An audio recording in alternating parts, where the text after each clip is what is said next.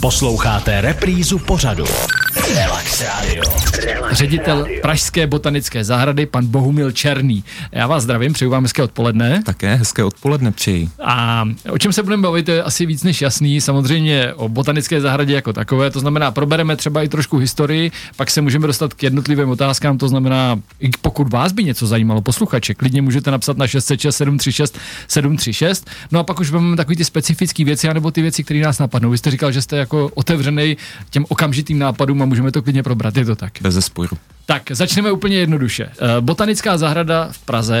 eh, Můžeme třeba říct posluchačům, kteří nevědí, neznají vůbec, kde se třeba nachází a vůbec krátce z historie. Kdo třeba přišel na to, že by v Praze měla být botanická zahrada, eh, jestli můžeme třeba i říct, jestli jsou nějaké specifické podmínky pro místo, kde by měla být vybudovaná botanická zahrada, no a pak se dostaneme k těm dál.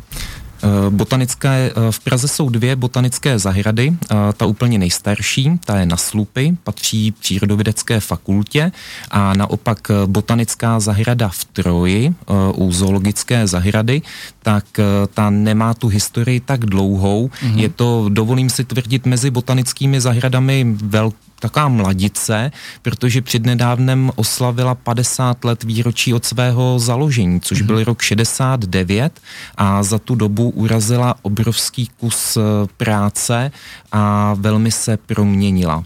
Vy jste, vy jste konstatoval, že 50 let, že to je mladice, by se dalo říct v podstatě. Mně už to třeba taková mladice jako nepřipadne. Nicméně e, můžeme říct, my jsme se o tom bavili předtím, že to vlastně přináší i docela jakoby dost výhody pro botanickou zahradu, že je takhle mladá a že v podstatě tam má ještě jako dost prostor na to, aby se rozvíjela, protože jsou i jiné, kde už to prostě nejde. Přesně tak, eh, díky tomu, že eh, je velmi mladá, eh, díky tomu, že se do ní i eh, vlastně v do revoluce, řekněme, příliš moc eh, prostředků neinvestovalo, tak eh, my dnes eh, můžeme budovat moderní organizaci odpovídající potřebám návštěvníka 21. století a můžeme opravdu velmi dobře uchopit to aktuální poslání, aktuální potřeby i co pro rostliny, co do budování nových mm. pavilonů, nových expozic. Ty mohou být opravdu nadčasové. Mhm. Já teďka možná trošku předběhnu dobu. Já se jenom zeptám, je něco, na co jste eh, ve vaší pražské botanické zahradě fakt jako pišnej? Já teď nemyslím kitky, já myslím třeba stavby, nebo vůbec jak to tam vypadá. Já botanickou zahradu znám, já vím, že to tam máte čím dál hezčí, ale předpokládám, že vy jako ředitel to asi vnímáte jinak. A co je pro vás taková jakože Oh, to je moje. Eh, Asi to úplně nejdůležitější se povedlo po mnoha a mnoha letech. Eh, Před dvěma lety jsme uvedli do chodu vodovod z Vltavy. Mm-hmm.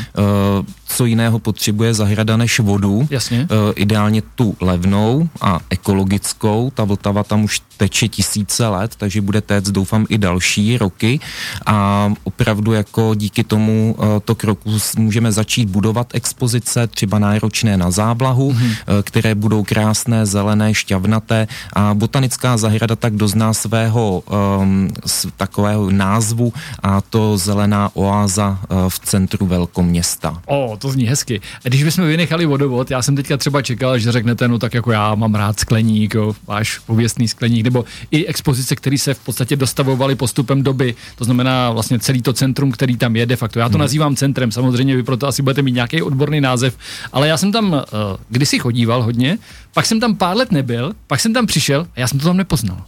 Eh, To se moc pěkně poslouchá. Eh, Určitě návštěvníci ocení teď eh, nově dobudovaný návštěvnický pavilon v ornamentální zahradě. Aha. To, je obrov, to byla obrovská investice i vlastně v rámci zázemí pro zaměstnance, nějakého občerstvení, toalet a tak dále. Tak ta nám otevře úplně novou dimenzi fungování a realizování našich výstav a akcí, kdy ten program doplněk výstav eh, našich běžných bude moct eh, opravdu rozšířit jednotlivé eh, položky. Třeba i teď během výstavy Bonzaí jsme ji samozřejmě realizovali v japonské zahradě, ale ve výstavním pavilonu proběhlo trienále, tím se v podstatě zahájilo celé fungování této budovy. Byla to mezinárodní výstava mm-hmm. Bonzaí eh, té jako nejvyšší prestiže v rámci Německa, Polska a Česka. No nicméně u výstav, když bych to řekl, ty bonzaje jsou tak jako asi pro menšinovou skupinu lidí, řeknu, já to beru, říkám podle sebe, ale asi jste celkem vyhlášený, bych řekl, protože to slyším okolo sebe všude, uh, tradiční výstava, anebo vůbec motýly. Motýly v botanické zahradě, to už má vybudovanou tradici, říkám to dobře. Uh, já tyto výstavy nazývám ikonickými, hmm. na které jsou návštěvníci zvyklí. Uh, neumím si ani představit, že bychom třeba v nějaký rok uh, nezrealizovali, uh, když teda nebudu počítat covid před několika lety, tak uh, mezi ty ikonické bych zařadil bez zesporu orchideje, motýly, které, kteří mají návštěvnost zhruba přes 100 tisíc návštěvníků. Mm-hmm. Výstava bonzaí tam měla uh, návštěvnost kolem 17 tisíc.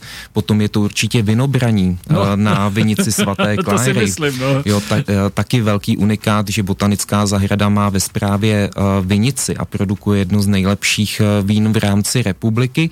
A potom v neposlední řadě to teď se do, postupně dostává do podvědomí, tak to je zejména výstava pro ty nejmenší a to jsou pak na podzim dýně. Aha. Takže opravdu ten repertoár se mění, ale tohle jsou uh, takové ikonické uh, akce. Teď už se jenom tak jako lehce zeptám, když jste zmínil vinici, pijete vy jako ředitel víno? Bez zesporu. A pijete víno z vaší vinice? Ano. Takže Proto, chutná. Protože jsem na něj hrdý. Uh, kolegové, uh, kteří se o vinici starají, víno tam vyrábějí, tak uh, je opravdu jako špičkové a i teď v létě lze najít něco velmi osvěžujícího. Řekl pan Bohumil Černý, ředitel Pražské botanické zahrady. Za chvilku pokračujeme. Relax Radio. Relax Radio.